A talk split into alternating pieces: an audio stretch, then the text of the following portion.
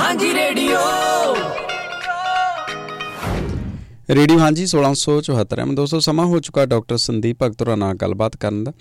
ਇਸ ਟਾਈਮ ਸਾਡੇ ਨਾਲ ਫੋਨ ਲਾਈਨ ਦੇ ਉੱਤੇ ਮੌਜੂਦ ਨੇ। ਵੇਖਦੇ ਹਾਂ ਅੱਜ ਦੇ ਦਿਨ ਸਾਡੀ ਸਿਹਤ ਸੰਬੰਧੀ ਕਿਹੜੀਆਂ ਜਾਣਕਾਰੀਆਂ ਲੈ ਕੇ ਆਏ ਨੇ ਤੇ ਤੁਹਾਡੇ ਅੱਗੇ ਬੇਨਤੀ ਕੋਈ ਵੀ ਤੁਹਾਡੇ ਸਵਾਲ ਹੋਣ ਉਸ ਤੋਂ ਬਾਅਦ ਤੇ ਤੁਸੀਂ ਸਾਨੂੰ ਅਗਾਉਂ ਫੇਸਬੁੱਕ ਦੇ ਉੱਤੇ ਜਾਂ WhatsApp ਦੇ ਉੱਤੇ ਤੁਸੀਂ ਸ਼ੇਅਰ ਕਰ ਸਕਦੇ ਹੋ ਤਾਂ ਕਿ ਇਸ ਸੈਸ਼ਨ ਤੋਂ ਬਾਅਦ ਆਪਾਂ ਡਾਕਟਰ ਸਾਹਿਬ ਅੱਗੇ ਉਹ ਸਵਾਲ ਰੱਖ ਸਕੀਏ।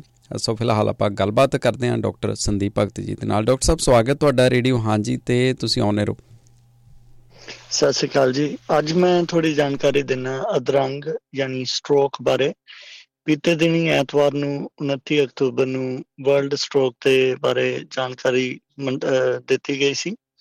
ਸੋ ਇੱਕ ਹੀ ਚੀਜ਼ ਹੈ ਸਟ੍ਰੋਕ ਯਾਨੀ ਕਈ ਵਾਰੀ ਇਹ ਕਹਿੰਦੇ ਅਧਰੰਗ ਹੋ ਗਿਆ, ਅੱਧਾ ਪਾਸਾ ਬੰਦ ਹੋ ਗਿਆ, ਬੰਦੇ ਦੀ ਸਪੀਚ ਚਲੀ ਗਈ ਜਾਂ ਇੱਕ ਪਾਸਾ ਹੱਥ ਪੈਰ ਕੰਮ ਕਰਨੇ ਬੰਦ ਹੋ ਗਏ। ਸੋ ਇਹ ਕਿਉਂ ਹੁੰਦਾ? ਕਿਉਂਕਿ ਜਿਹੜਾ ਖੂਨ ਦਾ ਦੌਰਾ ਦਿਮਾਗ ਨੂੰ ਜਾ ਰਿਹਾ ਉਹ ਕਿਸੇ ਕਾਰਨ ਜਿਹੜਾ ਕਾਮਨ ਸਟ੍ਰੋਕ ਹੈ, ਉਹਦਾ ਰੀਜ਼ਨ ਇਹ ਹੁੰਦਾ ਕਿ ਆਰਟਰੀ ਬਲੌਕ ਹੋ ਗਈ ਹੈ ਜਾਂ ਉਹਦੇ ਚ ਕਲੌਟ ਆ ਗਿਆ ਤੇ ਖੂਨ ਜਿਹੜਾ ਪੂਰੀ ਪੂਰੀ ਤਰ੍ਹਾਂ ਦਿਮਾਗ ਦੇ ਕਿਸੇ ਹਿੱਸੇ ਨੂੰ ਨਹੀਂ ਜਾ ਰਿਹਾ ਔਰ ਆਮ ਤੌਰ ਤੇ ਜਿਹੜਾ ਦਿਮਾਗ ਦਾ ਹਿੱਸਾ ਇਫੈਕਟ ਹੁੰਦਾ ਉਹ ਸਪੀਚ ਵਾਲਾ ਔਰ ਉਹ ਜਿਹੜਾ ਸਾਡੇ ਸਰੀਰ ਦੇ ਅੱਧੇ ਹਾਫ ਨੂੰ ਜਿਹੜੀ ਤਾਕਤ ਦਿੰਦਾ ਯਾਨੀ ਹੱਥਾਂ ਬਾਹਾਂ ਨੂੰ। ਸੋ ਇੱਕ ਪਾਸੇ ਦੀ ਆਰਟਰੀ 'ਚ ਖੂਨ ਦਾ ਦੌਰਾ ਰੁਕਣ ਕਰਕੇ ਅਸੀਂ ਕੀ ਦੇਖਦੇ ਹਾਂ ਕਿ ਬੰਦਾ ਬੋਲ ਨਹੀਂ ਪਾਉਂਦਾ ਜਾਂ ਇੱਕ ਸਾਈਡ ਦਾ ਫੇਸ ਜਿਹੜਾ ਉਹ ਥੋੜਾ ਜਿਹੜਾ ਅਲੱਗ ਦਿਖ ਰਿਹਾ ਹੈ ਏਸਿਮੈਟ੍ਰਿਕਲ ਹੋ ਗਿਆ ਔਰ ਇੱਕ ਸਾਈਡ ਦੇ ਹੱਥ ਪੈਰ ਕੰਮ ਨਹੀਂ ਕਰ ਰਹੇ, ਇਹ ਕਾਮਨ ਸਟ੍ਰੋਕ ਹੈ। ਦੂਸਰਾ, ਕਈ ਵਾਰੀ ਅਸੀਂ ਸੁਣਦੇ ਆ ਜੀ, ਦਿਮਾਗ ਦੀ ਨਾੜੀ ਫਟ ਗਈ। ਸੋ ਨਾੜੀ ਫਟਣ ਦਾ ਵੀ ਇਦਾਂ ਹੀ ਹੁੰਦਾ ਕਿ ਉਸ ਤੋਂ ਬਾਅਦ ਖੂਨ ਸਾਰਾ ਲੀਕ ਹੋ ਕੇ ਬ੍ਰੇਨ ਦੇ ਕਿਸੇ ਹਿੱਸੇ ਤੇ ਪ੍ਰੈਸ਼ਰ ਪਾ ਰਿਹਾ, ਪਰ ਉਹ ਖੂਨ ਪ੍ਰੋਪਰ ਤਰੀਕੇ ਨਾਲ ਬ੍ਰੇਨ ਦੇ ਟਿਸ਼ੂ ਨੂੰ ਨਹੀਂ ਜਾ ਰਿਹਾ ਔਰ ਉਹ ਵਾਲਾ ਹਿੱਸਾ ਦਿਮਾਗ ਦਾ ਕੰਮ ਕਰਨਾ ਬੰਦ ਹੋ ਜਾਂਦਾ।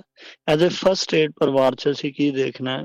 ਇਹਦੇ ਜਿਹੜੇ ਰਿਸਕ ਫੈਕਟਰਸ ਹੈ ਜਿੱਦਾਂ ਕਿਸੇ ਨੂੰ ਡਾਇਬੀਟੀਜ਼ ਹੈ ਬਲੱਡ ਪ੍ਰੈਸ਼ਰ ਹੈ ਹਾਰਟ ਦੀਆਂ ਪ੍ਰੋਬਲਮਸ ਨੇ ਓਵਰਵੇਟ ਹੈ ਸਮੋਕਿੰਗ ਦੀ ਹਿਸਟਰੀ ਹੈ ਉਹ ਸਮੋਕਿੰਗ ਦੇ ਵਿੱਚ ਅੱਜਕੱਲ ਵੇਪਿੰਗ ਵੀ ਉਨੀ ਹੀ ਰਿਸਕੀ ਹੈ ਤਾਂ ਇਹੋ ਜਿਹੇ ਰਿਸਕ ਫੈਕਟਰਸ ਵਾਲੇ ਨੇ ਜਾਂ ਏਜ ਵੀ ਹੈ। ਤੋ ਉਹਨਾਂ ਦਾ ਅਸੀਂ ਦੇਖਾਂਗੇ ਕਿ ਜੇ ਉਹਨਾਂ ਦੀ ਗੱਲਬਾਤ ਕਰ ਰਹੇ ਨੇ ਜਾਂ ਨਾਰਮਲ ਆਪਣਾ ਬਿਹੇਵ ਕਰ ਰਹੇ ਸੀ fast acronym F A S T ਇੱਕ ਯਾਦ ਰੱਖਣਾ। ਐਫ ਦਾ ਮਤਲਬ ਫੇਸ ਫੇਸ ਮੀਨਸ ਕਿ ਇੱਕ ਸਾਈਡ ਦਾ ਪਾਸਾ ਜਿਹੜਾ ਹੈ, ਉਹ ਥੋੜਾ ਢਿਲਕਿਆ ਨਜ਼ਰ ਆਉਂਦਾ। ਇਹ ਮੈਨੇ ਆਰਮਸ ਯਾਨੀ ਆਪਣੀ ਬਾਹ ਨੂੰ ਹਿਲਾ ਪਾ ਰਹੇ ਜਾਂ ਚੁੱਕ ਨਹੀਂ ਪਾ ਰਹੇ। ਐਸ ਇਜ਼ ਸਪੀਚ ਯਾਨੀ ਬੋਲ ਨਹੀਂ ਪਾ ਰਹੇ। ਤੇ T is time is critical ਤੋ ਜੇ ਪਹਿਲੇ ਅਸੀਂ ਐਫ ਏ ਐਸ ਨੂੰ ਨੋਟ ਕਰਦੇ ਆ ਤੇ ਅਸੀਂ ਟੀ ਟਾਈਮ ਕ੍ਰਿਟੀਕਲ ਕਰਕੇ 000 ਕਾਲ ਕਰਨਾ। ਉਹ ਕੁਝ ਹਦਾਇਤਾਂ ਦੇਣਾ ਜਿਹੜੀਆਂ ਚੀਜ਼ਾਂ ਆਪਾਂ ਨੂੰ ਨਹੀਂ ਕਰਨੀਆਂ ਚਾਹੀਦੀਆਂ। ਆਮ ਤੌਰ ਤੇ ਅਸੀਂ ਪੁਰਾਣੀ ਫਿਲਮਾਂ 'ਚ ਦੇਖਿਆ ਜਾਂ ਪਰਿਵਾਰਾਂ 'ਚ ਧਾਰਨਾ ਬੰਦਾ ਥੋੜਾ ਅਨਰਿਸਪੌਂਸਿਵ ਹੈ, ਬੋਲ ਨਹੀਂ ਪਾ ਰਿਹਾ, ਹਿਲ ਨਹੀਂ ਪਾ ਰਿਹਾ ਤੇ ਅਸੀਂ ਮੂੰਹ 'ਚ ਪਾਣੀ ਪਾਣੇ ਆ ਤਾਂ ਇਹੋ ਜੀ ਕੋਈ ਚੀਜ਼ ਨਹੀਂ ਕਰਨੀ। ਜੇ ਤੁਸੀਂ 000 ਕਾਲ ਕਰਤੀ ਹੈ, ਤਾਂ ਹੋ ਪੋਸੀਬਲ ਹੈ ਉਹਨਾਂ ਨੂੰ ਤੁਸੀਂ ਕੀ ਕਰਨਾ?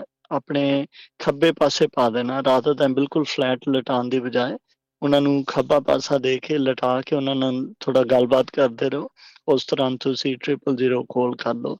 ਸੋ ਫਾਸਟ ਨੂੰ ਮੈਂ ਫਿਰ ਰਿਪੀਟ ਕਰਦਾ, F A S T, F face the asymmetry ਯਾਨੀ ਇੱਕ ਪਾਸਾ ਅਲੱਗ ਦਿਖਣਾ, ਆਮ ਯਾਨੀ ਬਾਹ ਨੂੰ ਹਿਲਾ ਨਹੀਂ ਪਾਣਾ ਕਿਸੇ ਪਾਸੇ ਵੀ। ਐਸ ਸਪੀਚ ਉਹਨਾਂ ਕੋ ਬੋਲਿਆ ਨਹੀਂ ਜਾ ਰਿਹਾ ਜਾਂ ਸਲਰਡ ਹੋ ਗਈ ਹੈ ਕਿ ਜਿੱਦਾਂ ਪਹਿਲਾਂ ਨਾਰਮਲ ਬੋਲਦੇ ਸੀ, ਹੁਣ ਥੋੜੀ ਸਮਝ ਨਹੀਂ ਆ ਰਹੀ ਕਹਿਣਾ ਕੀ ਚਾਹ ਰਹੇ ਨੇ। ਤੋ ਟੀ ਇਜ਼ ਟਾਈਮ ਤੁਸੀਂ ਉਸ ਵੇਲੇ 000 ਡਾਲ ਕਰਨਾ। ਸੋ ਇਹ ਬੇਸਿਕ ਇਨਫੋਰਮੇਸ਼ਨ ਹੈ ਸਟ੍ਰੋਕ ਬਾਰੇ। ਜੀ, ਬਹੁਤ ਸ਼ੁਕਰੀਆ ਡਾਕਟਰ ਸਾਹਿਬ, ਇਹ ਇਨਫੋਰਮੇਸ਼ਨ ਸ਼ੇਅਰ ਕਰਨ ਦੇ ਲਈ। ਅੱਜ ਕੱਲ ਕਾਫੀ ਇਹਦੀ ਮਾਤਰਾ ਵੱਧਦੀ ਜਾ ਰਹੀ ਹੈ। ਪਹਿਲਾਂ ਇੰਨਾ ਸ਼ਾਇਦ ਨਹੀਂ ਸੀ ਸੁਣੀਦਾ ਜਿੰਨਾ ਹੁਣ ਇੱਥੇ ਸੁਣ ਰਹੇ ਆਪਾਂ। ਕੋਈ ਖਾਸ ਵਜ੍ਹਾ ਹੈ ਇਸ ਚੀਜ਼ ਦੀ ਕਿ ਜਿਹੜਾ ਡਿਪਰੈਸ਼ਨ ਆ ਜਾਂ ਐਂਗਜ਼ਾਇਟੀ ਵਗੈਰਾ ਵਾ, ਜਿਹੜੇ ਮੈਂਟਲ ਹੈਲਥ ਇਸ਼ੂਜ਼ ਨੇ, ਕਿ ਇਹ ਵੀ ਇਹਦੇ ਨਾਲ ਸਿੱਧੇ ਸਿੱਧੇ ਤਰੀਕੇ ਦੇ ਨਾਲ ਲਿੰਕ ਨੇ? ਉਹਦੇ ਕਰਕੇ ਵੀ ਵਾਧਾ ਹੋ ਰਿਹਾ। ਹਾਂਜੀ। ਕਾਰਡੀਓਵਾਸਕੂਲਰ ਤੇ ਉਹਦੇ ਵਿੱਚ ਹੀ ਇਹ ਵੀ ਆ ਜਾਂਦਾ ਕਿਉਂਕਿ ਕਾਰਡੀਓਵੈਸਕੂਲਰ ਤੇ cerebrovascular cerebro means brain vascular means ਜਿਹੜੀਆਂ ਆਰਟਰੀਆਂ ਤੇ ਇਹ metabolic syndrome diabetes blood pressure ਸਾਰਿਆਂ ਨੂੰ ਲਾਈਫਸਟਾਈਲ ਡਿਜ਼ੀਜ਼ਸ ਦੇ ਅੰਡਰ ਕਹਿੰਦੇ ਆ, ਯਾਨੀ ਕਿ ਜੋ ਅੱਜ ਦੇ ਸਾਡੇ ਰਹਿਣਾ ਸਹਿਣਾ, ਜਿਸ ਤਰ੍ਹਾਂ ਕਿ ਅਸੀਂ ਇਹਨਾਂ ਫਿਜ਼ੀਕਲੀ ਐਕਟਿਵ ਨਹੀਂ ਆ ਔਰ ਸਟ्रेस ਇੱਕ ਰੈਕੋਗਨਾਈਜ਼ ਫੈਕਟਰ ਹੈ, ਇਹਨੂੰ ਜਿਹੜੀ ਬ੍ਰੇਨ ਸੋਸਾਇਟੀ ਹੈ ਜਿੰਨੀਆਂ ਵੀ ਇੰਟਰਨੈਸ਼ਨਲ ਸਟ੍ਰੋਕ ਰਿਲੇਟਡ ਫਾਊਂਡੇਸ਼ਨਸ ਨੇ, ਉਹਨਾਂ ਦੇ ਜਿਹੜੀ ਇਨਫੋਰਮੇਸ਼ਨ ਐਡਵਾਈਜ਼ਰੀ ਦੇ ਵਿੱਚ ਸਟ्रेस ਨੂੰ ਵੀ ਉਹਨਾਂ ਨੇ ਹਾਈਲਾਈਟ ਕੀਤਾ ਔਰ ਮਾਈਂਡ ਹੈਲਥ ਸਟ्रेस ਹੈਲਥ ਬਹੁਤ ਹੀ ਇੰਪੋਰਟੈਂਟ ਹੈ। ਅਸੀਂ ਕੀ ਕਰਦੇ, ਦਵਾਈਆਂ ਲੈ ਕੇ ਬਲੱਡ ਪ੍ਰੈਸ਼ਰ ਠੀਕ ਕਰ ਲਾਂਗੇ ਡਾਇਬੀਟੀਜ਼ ਕਰ ਲਾਂਗੇ, ਪਰ ਜੇ ਬੇਸਿਕਲੀ ਅਸੀਂ ਲਾਈਫ ਸਟਾਈਲ ਜਿਹਦੇ ਵਿੱਚ ਆ ਜਾਂਦੀ ਸਾਡੀ ਫਿਜ਼ੀਕਲ ਐਕਟੀਵਿਟੀ ਚੰਗਾ ਖਾਣਾ ਪੀਣਾ, ਔਰ ਇਹ ਆ ਗਿਆ ਫਿਜ਼ੀਕਲ ਹੈਲਥ ਔਰ mental health mental mind health ਦੇ ਵਿੱਚ ਤੁਹਾਡਾ ਸਟ्रेस ਮੈਨੇਜਮੈਂਟ ਹੈ। ਉਹ ਤੁਸੀਂ ਕਿਦਾਂ ਕਰਨਾ ਉਹ ਤੁਸੀਂ ਆਪਣੀ ਲਾਈਫ ਬਾਰੇ ਦੇਖਣਾ ਕਿਉਂਕਿ ਇੰਡੀਵਿਜੂਅਲੀ ਕਈ ਲੋਕਾਂ ਨੂੰ ਕਈ ਤਰ੍ਹਾਂ ਦੇ ਸਟ੍ਰੈਸੋਰਸ ਨੇ, ਜਿਹਦੇ ਵਿੱਚ ਇਕਨੋਮਿਕ ਸਟ੍ਰੈਸ ਨੇ, ਆਪਣੇ ਫੈਮਿਲੀ ਦੇ ਨੇ ਸੋਸਾਇਟੀ ਦੀ ਐਕਸਪੈਕਟੇਸ਼ਨਸ ਆ ਸੋਸ਼ਲ ਮੀਡੀਆ ਸਟ੍ਰੈਸ ਹੈ, ਕਈ ਤਰ੍ਹਾਂ ਦੀਆਂ ਚੀਜ਼ਾਂ ਇਹ ਜਿੰਨੀ ਅਸੀਂ ਪੰਡ ਭਾਰੀ ਲੈ ਕੇ ਚੱਲਾਂਗੇ ਉਹਨਾਂ ਸਰੀਰ ਤੰਗ ਹੋਏਗਾ। ਸੋ ਇਹ ਪੰਡ ਹਲਕੀ ਕਿਦਾਂ ਕਰਨੀ ਤੁਸੀਂ ਜਾਣਦੇ ਹੋ? ਜੀ, ਬਹੁਤ ਸ਼ੁਕਰੀਆ।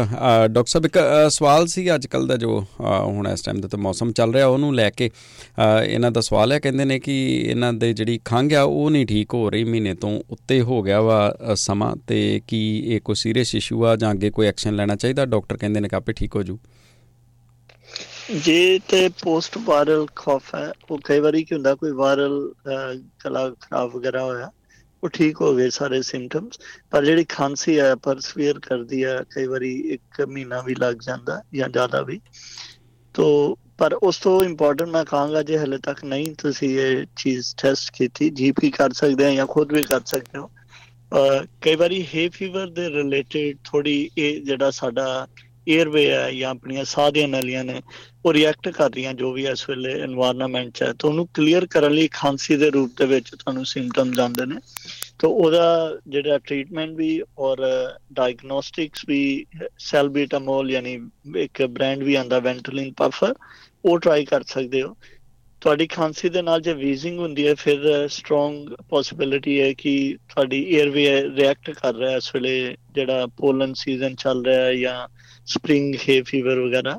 ਸੋ ਉਹ ਚੀਜ਼ ਰੂਲ ਆਊਟ ਕਰ ਲੈਣਾ। ਉਹਦੇ ਲਈ ਤੁਹਾਡੇ ਜੀਪੀ ਤੁਹਾਡੇ ਲੰਗਸ ਨੂੰ ਆਸਕਲਟੇਟ ਕਰਨਗੇ, ਸੁਣਨਗੇ ਆਪਣਾ ਸਟੈਥੋਸਕੋਪ ਲਗਾ ਕੇ ਕਿ ਅੰਦਰ ਕੋਈ ਵੀਜ਼ਿੰਗ ਵਾਲੀ ਆਵਾਜ਼ ਤਾਂ ਨਹੀਂ ਹੈ। ਜੇ ਉਹ ਵੀ ਨਹੀਂ ਹੈ ਔਰ ਵੈਂਟਲਿਨ ਨਾਲ ਫ਼ਰਕ ਨਹੀਂ ਪੈਂਦਾ, ਤਾਂ 4-5 ਦਿਨ ਦੀ ਸਟੀਰੋਇਡ ਦੀ ਟ੍ਰੀਟਮੈਂਟ ਕੋਰਸ ਹੁੰਦਾ, ਉਹ ਤੁਹਾਡੇ ਜੀਪੀ ਤੁਹਾਨੂੰ ਪ੍ਰੈਸਕ੍ਰਾਈਬ ਕਰ ਸਕਦੇ, ਉਹਦੇ ਨਾਲ ਠੀਕ ਹੋ ਜਾਂਦਾ। ਜੀ, ਕਹਿੰਦੇ ਨੇ ਕਿ ਇਹਨਾਂ ਦੇ ਵਾਈਫ ਨੂੰ ਅਲਰਜੀ ਆ ਡਸਟ ਮਾਈਟ ਤੋਂ 3 ਸਾਲ ਹੋ ਗਏ, ਤੇ ਜਾਂ ਉਹ ਡੈਮਿਸਟਾ ਜਾਂ ਫਿਰ ਟੈਲਮਾਸ ਟੈਲਫਾਸ ਵਰਤਦੇ ਨੇ। ਤੇ ਕੋਈ ਹੋਰ ਕੋਈ ਹੋਰ ਵੀ ਅਵੇਲੇਬਿਲਟੀ ਹੈਗੀ ਉਹਨਾਂ ਦੇ ਇਸ ਇਲਾਜ ਦੇ ਲਈ? ਕਿਉਂਕਿ ਕਹਿੰਦੇ ਨੇ ਕਿ ਸ਼ਿਕਾਂ ਬਹੁਤ ਆਉਂਦੀਆਂ ਨੇ। ਹਾਂਜੀ, ਜੇ ਡੈਮਿਸਟਾ ਯੂਜ਼ ਕਰ ਰਹੇ ਹੋ, ਤਾਂ ਜਿੱਦਾਂ ਆਪਾਂ ਕਈ ਵਾਰੀ ਡਿਸਕਸ ਕੀਤਾ ਕਿ ਇਹਨਾਂ ਮਹੀਨਿਆਂ ਦੇ ਦੌਰਾਨ ਖਾਸ ਕਰਕੇ ਉਹਨਾਂ ਨੂੰ ਲਗਾਤਾਰ ਯੂਜ਼ ਕਰਨਾ, ਇਹ ਨਹੀਂ ਕਿ ਜਦੋਂ ਸਿੰਪਟਮ ਜ਼ਿਆਦਾ ਖਰਾਬ ਹੈ, ਉਦੋਂ ਹੀ ਲੈਣੇ ਆ। ਤਾਂ ਤੁਸੀਂ ਡੈਮਿਸਟਾ ਵਾਂਸ ਅ ਡੇ ਹੁੰਦਾ ਸਪਰੇ ਜਿਹੜਾ ਇੰਟਰਨੇਜ਼ਲ ਉਹ ਜ਼ਰੂਰ ਰੈਗੂਲਰ ਲੈਂਦੇ ਰਹੋ, ਇੱਕ ਤੇ ਇਹ ਚੀਜ਼ ਹੈ। ਦੂਸਰੀ ਜਿੰਨਾ ਜਿਹੜੀਆਂ ਐਂਟੀ ਹਿਸਟਾਮਿਨ ਦੀਆਂ ਟਾਈਪਸ ਨੇ, ਇਹਨਾਂ ਨੂੰ ਰੋਟੇਟ ਕਰ ਸਕਦੇ ਹੋ, ਇੱਕ ਬ੍ਰਾਂਡ ਤੋਂ ਦੂਸਰੇ ਸਾਰਿਆਂ ਦੀ ਟਾਈਪ ਵੀ ਅਲੱਗ ਹੈ। ਔਰ ਤੀਸਰੀ ਚੀਜ਼ ਹੁੰਦੀ ਹੈ, ਇੱਕ ਮਾਸਟ ਸੈਲ ਸਟੇਬਲਾਈਜ਼ਰ ਮੌਨਟੀਕਲਸ ਕਰਕੇ ਮੈਡੀਸਨ ਆਂਦੀ ਹੈ। ਓਵਲੀ ਕੀ ਕਰਦੀ ਹੈ ਐਂਟੀ ਹਿਸਟਾਮਾਈਨ ਕਰਦੀਆਂ ਜਦੋਂ ਹਿਸਟਾਮਾਈਨ ਰਿਲੀਜ਼ ਹੋ ਗਈ, ਫਿਰ ਜਾ ਕੇ ਉਹਨੂੰ ਕਾਊਂਟਰ ਕਰਦੀਆਂ ਤੇ ਜਿਹੜੇ ਸੈੱਲ ਨੂੰ ਰਿਲੀਜ਼ ਜਿੱਥੋਂ ਹੁੰਦੀ ਹਿਸਟਾਮਾਈਨ ਮਾਸ ਸੈਲਸ ਉਹਨਾਂ ਨੂੰ ਸਟੇਬਲ ਕਰਨ ਵਾਲੀ ਦੂਸਰੀ ਮੈਡੀਸਨ ਹੈ। ਤਾਂ ਜੇ ਕੱਲੀ ਤੁਹਾਨੂੰ ਐਂਟੀ ਹਿਸਟਾਮਾਈਨਸ ਤੇ ਡਮਿਸਟਾ ਨਾਲ ਫ਼ਰਕ ਨਹੀਂ ਪੈ ਰਿਹਾ ਤਾਂ ਤੁਸੀਂ ਉਸ ਦਵਾਈ ਨੂੰ ਵੀ ਲੈ ਸਕਦੇ ਹੋ ਉਹ ਵੀ ਸੇਫ ਹੈ ਲੌਂਗ ਟਰਮ ਬੱਚਿਆਂ ਨੂੰ ਵੀ ਦਿੱਤੀ ਜਾਂਦੀ ਹੈ ਉਹ ਸੇਫ ਹੈ ਲੈਣੀ ਜੀ। ਕਹਿੰਦੇ ਨੇ ਕਿ ਮੇਰੇ ਹਾਰਟ ਦੇ ਵਿੱਚ ਪੇਨ ਹੁੰਦਾ ਰਹਿੰਦਾ ਵਾ ਜਦੋਂ ਮੈਂ ਖਾਸ ਤੌਰ ਦੇ ਉੱਤੇ ਰਨਿੰਗ ਕਰਦਾ ਉਦੋਂ ਪੇਨ ਬਹੁਤ ਹੁੰਦਾ ਵਾ। ਹਾਰਟ ਸਾਈਡ ਦੇ ਉੱਤੇ ਹੀ ਹੁੰਦਾ ਵਾ। ਤੇ ਕਹਿੰਦੇ ਨੇ ਕਿ ਦੱਸੋ ਕੀ ਰੀਜ਼ਨ ਹੋ ਸਕਦਾ ਕੀ ਕਰ ਸਕਦੇ? ਹਾਂਜੀ। ਜੇ ਤੁਸੀਂ ਹਲੇ ਤੱਕ ਚੈੱਕ ਨਹੀਂ ਕਰਵਾਇਆ, ਮੈਂ ਸਟਰੋਂਗ ਸਟਰੋਂਗਲੀ ਕਹਿੰਨਾ ਕਿ ਪਲੀਜ਼ ਤੁਸੀਂ ਜੀਪੀ ਨਾਲ ਫਾਲੋ ਅਪ ਕਰ ਲਓ ਇਸ ਚੀਜ਼ ਦਾ। ਹੋ ਸਕਦਾ ਕਿ ਜਸਟ ਅ ਮਸਕੂਲਰ ਪੇਨ ਹੋਵੇ। ਹੁਣ ਤੁਹਾਡਾ ਏਜ ਗਰੁੱਪ ਤੇ ਬਾਕੀ ਰਿਸਕ ਫੈਕਟਰਸ ਨੂੰ ਕੁਆਂਟੀਫਾਈ ਕਰਨਾ ਜ਼ਰੂਰੀ ਹੈ। ਤੋ ਮੇਰੀ ਐਡਵਾਈਸ ਹੈ ਕਿ ਪਲੀਜ਼ ਤੁਸੀਂ ਆਪਣੇ ਜੀਪੀ ਨੂੰ ਇਸ ਸਿੰਪਟਮ ਨੂੰ ਜ਼ਰੂਰ ਸੀਰੀਅਸਲੀ ਲੈ ਕੇ ਫਾਲੋ ਅਪ ਕਰੇ।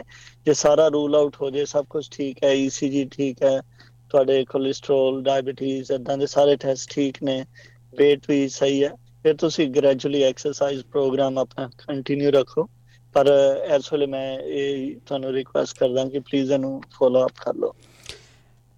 ਅਗਲਾ ਸਵਾਲ ਹੈ ਕਹਿੰਦੇ ਡਾਕਟਰ ਸਾਹਿਬ ਕਿ ਪੱਥਰੀ ਬੰਦੀ ਆ ਇਹਨਾਂ ਦੀ ਕਿਡਨੀ ਦੇ ਵਿੱਚ ਬੰਦ ਰਹਿੰਦੀ ਹੈ ਤੇ ਫਿਰ ਆਪੇ ਨਿਕਲ ਜਾਂਦੀ ਹੈ ਤੇ ਇਹ ਕੁਝ ਮਹੀਨਿਆਂ ਬਾਅਦ ਫਿਰ ਦੁਬਾਰਾ ਹੋ ਜਾਂਦੀ ਹੈ, ਕੀ ਕਰਨਾ ਚਾਹੀਦਾ?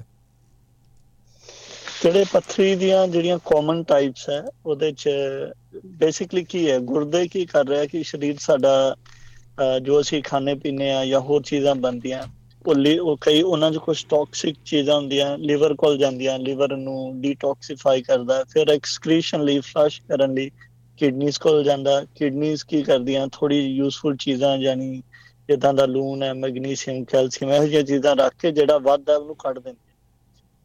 ਹੁਣ ਕਿੰਨੀ ਚੀਜ਼ ਵੱਧ ਜਾ ਰਹੀ ਹੈ, ਉਹ ਡਿਪੈਂਡ ਕਰਦਾ ਕਿ ਪ੍ਰੋਡਕਸ਼ਨ ਕਿੰਨੀ ਹੈ ਜਾਂ ਸਾਡੇ ਫਲਸ਼ ਜਦੋਂ ਅਸੀਂ ਕਰ ਰਹੇ ਹਾਂ, ਉਹਦੀ ਟੈਂਕੀ 'ਚ ਪਾਣੀ ਘੱਟ ਹੈ। ਅਗਰ ਇਹਨੂੰ ਸਿੰਪਲ ਪਲੰਬਿੰਗ ਦੇ ਪੁਆਇੰਟ ਆਫ View ਤੋਂ ਦੇਖਿਆ ਜਾਏ, ਤਾਂ ਕਾਮਨ ਰੀਜ਼ਨ ਇਹ ਆ ਜਾਂਦਾ ਕਿ ਲੋਕੀ ਇਨਫ ਪਾਣੀ ਨਹੀਂ ਪੀਂਦੇ। ਉਹ ਚਾਹ ਜਾਂ ਕਾਫੀ ਪੀਂਦੇ ਨੇ, ਜਿਹਦੇ ਨਾਲ ਉਹਨਾਂ ਦੀ ਕਿਡਨੀਜ਼ ਡਾਇੂਰੀਸਿਸ ਯਾਨੀ ਪਿਸ਼ਾਬ ਜ਼ਿਆਦਾ ਬਣਾ ਰਹੀਆਂ, ਪਰ ਉਹ ਡੀਹਾਈਡਰੇਟ ਹੋ ਰਿਹਾ ਤੇ ਯੂਰਿਨ ਕਨਸੈਂਟ੍ਰੇਸ਼ਨ ਵੱਧ ਰਹੀ ਹੈ। ਸੋ ਕਨਸੈਂਟ੍ਰੇਟਡ ਯੂਰਿਨ ਦੇ ਕਰਕੇ ਅੰਦਰ ਜਿਹੜੀਆਂ ਚੀਜ਼ਾਂ ਨੇ ਉਹ ਇਕੱਠੀਆਂ ਹੋ ਕੇ ਸਟੋਨ ਬਣ ਜਾਂਦੀਆਂ ਨੇ। ਤੋ ਇਹਦਾ ਇਲਾਜ ਹੈ ਕਿ ਤੁਸੀਂ ਐਡਿਕੁਏਟ ਜਾਂ ਸਫੀਸ਼ੀਐਂਟ ਪਾਣੀ ਪੀਓ। ਫਿਰ ਕੁਝ ਡਾਈਟਸ ਆ ਜਾਂਦੀਆਂ। ਜੇ ਅਗਰ ਟਾਈਪ ਆਫ ਸਟੋਨਸ ਤੁਹਾਡੇ ਟੈਸਟ ਅੱਜ ਤੱਕ ਹੋਇਆ ਤਾਂ ਉਹਨਾਂ ਨੇ ਦੱਸਿਆ ਹੋਣਾ ਕਿ ਯੂਰਿਕ ਐਸਿਡ ਸਟੋਨ ਹੈ ਜਾਂ ਫਲਾਣਾ ਸਟੋਨ ਹੈ ਤਾਂ ਬੇਸਡ ਔਨ ਉਹ ਟਾਈਪ ਫਿਰ ਕੁਝ ਡਾਈਟ ਦੀ ਅਸੀਂ ਰეკਮੈਂਡੇਸ਼ਨ ਦਿੰਨੇ ਕਿ ਹਾਈ ਯੂਰਿਕ ਐਸਿਡ ਵਾਲੀਆਂ ਚੀਜ਼ਾਂ ਨਾ ਖਾਓ। ਜਿਹਦੇ ਚ ਆਮ ਤੌਰ ਤੇ ਰੈੱਡ ਮੀਟ ਆ ਜਾਂਦਾ ਹੈ ਜਾਂ ਹਾਈ ਕੁਆਂਟੀਟੀਜ਼ ਆਫ ਬੀਨਸ ਨੇ, ਦਾਲਾਂ ਨੇ ਹਾਈ ਪ੍ਰੋਟੀਨ ਕਈ ਪ੍ਰੋਟੀਨ ਸਪਲੀਮੈਂਟਸ ਲੈਂਦੇ ਨੇ ਲੋਕੀ ਸੋ ਉਹਦੇ ਨਾਲ ਵੀ ਸਟੋਨਸ ਕਾਫੀ ਬੰਦੇ ਨੇ। ਸੋ ਦੋ ਅਹਿਮ ਚੀਜ਼ਾਂ ਇਹ ਹੈ ਕਿ ਆਪਣੀ ਪਾਣੀ ਦੀ ਮਾਤਰਾ ਅੱਛੀ ਰੱਖੋ ਔਰ ਡਾਈਟ ਅਗਰ ਤੁਹਾਡੇ ਸਟੋਨ ਟੈਸਟਡ ਔਰ ਪਾਰਟਿਕੂਲਰ ਟਾਈਪ ਦੇ ਨੇ, ਤਾਂ ਫਿਰ ਉਹਦੇ ਰਿਲੇਟਡ ਤੁਸੀਂ ਡਾਈਟ ਮੋਡੀਫਾਈ ਕਰ ਸਕਦੇ ਜੀ ਬਹੁਤ ਸ਼ੁਕਰੀਆ ਡਾਕਟਰ ਸਾਹਿਬ ਇਧਰ ਇੱਕ ਸਵਾਲ ਦਿਆ ਜੀ ਦਾ ਤੁਹਾਡੇ ਲਈ ਮੈਸੇਜ ਸੀ ਕਹਿੰਦੇ ਕਿ thank you doctor Sandeep Bhagti ji you are doing great job ਤੇ spreading health and awareness and knowledge to community keep it up good work god bless you ਬਹੁਤ ਬਹੁਤ ਧੰਨਵਾਦ ਜੀ ਮੈਂ ਤੁਹਾਡਾ ਹੀ ਕਹਾਂਗਾ ਕਿ ਸ਼ੁਕਰੀਆ ਤੁਹਾਡੇ ਰੇਡੀਓ ਦਾ ਤੁਸੀਂ ਇਹ ਮੌਕਾ ਦਿੰਦੇ ਹੋ ਖਾਸ ਕਰਕੇ ਆਪਣੇ ਬਿਜ਼ੀ ਮਾਰਨਿੰਗ ਜਾਂ ਟਾਈਮ ਤੇ ਮੈਂ ਕਮਿਊਨਿਟੀ ਨਾਲ ਕਨੈਕਟ ਹੋ ਪਾਣਾ ਸੇ ਬਾਕੀ ਡਾਕਟਰੀ ਬੜਾ ਪ੍ਰਿਵਿਲੇਜ profession ਹੈ। profession ਤੋਂ ਜ਼ਿਆਦਾ ਇੱਕ ਸੇਵਾ ਦਾ ਮੌਕਾ ਜਿਹੜਾ ਮੈਂ ਦੋਵੇਂ ਹੱਥੀ ਲੈ ਕੇ ਤੁਹਾਡੇ ਸਾਹਮਣੇ ਤੁਹਾਡੇ ਅੱਗੇ ਆਪਣੀ ਕੋਸ਼ਿਸ਼ ਕਰਦਾ ਜਾਣਕਾਰੀ ਫਲਾਣ ਦੀ। ਜੀ ਬਹੁਤ ਸ਼ੁਕਰੀਆ ਡਾਕਟਰ ਸਾਹਿਬ। ਧੰਨਵਾਦ ਤੁਹਾਡਾ ਸਮਾਂ ਕੱਢਣ ਦੇ ਲਈ। ਥੈਂਕ ਯੂ ਜੀ, ਦੋਸਤੋ, ਇਸ ਹਨ ਸਾਡੇ ਨਾਲ ਡਾਕਟਰ ਸੰਦੀਪ ਭਗਤ ਜੀ ਤੇ ਆਸ ਕਰਦੇ ਹਾਂ ਕਿ ਅੱਜ ਦੀ ਜਾਣਕਾਰੀ ਤੁਹਾਡੇ ਲਈ ਲਾਹੇਵੰਦ ਰਹੀ ਹੋਵੇਗੀ, ਜਿਨ੍ਹਾਂ ਦੇ ਨਹੀਂ ਸਵਾਲ ਲੈ ਗਏ ਉਹਨਾਂ ਤੋਂ ਮਾਫੀ ਅਗਲੇ ਹਫ਼ਤੇ ਫਿਰ ਦੁਬਾਰਾ ਤੁਸੀਂ ਭੇਜ ਸਕਦੇ ਹੋ। ਫਿਲਹਾਲ ਆਪਾਂ ਇਜਾਜ਼ਤ ਲੈਨੇ ਆ ਤੁਹਾਡੇ ਕੋਲੋਂ। ਹੱਸਦੇ, ਖੇਡਦੇ, ਚੜ੍ਹਦੀ ਕਲਾ ਚ ਰਹੋ, ਤੰਦਰੁਸਤ ਰਹੋ, ਸੌਂਦੇ ਰਹੋ ਰੇਡੀਓ। ਹਾਂਜੀ 1674 AM ਹਾਂਜੀ, ਰੇਡੀਓ।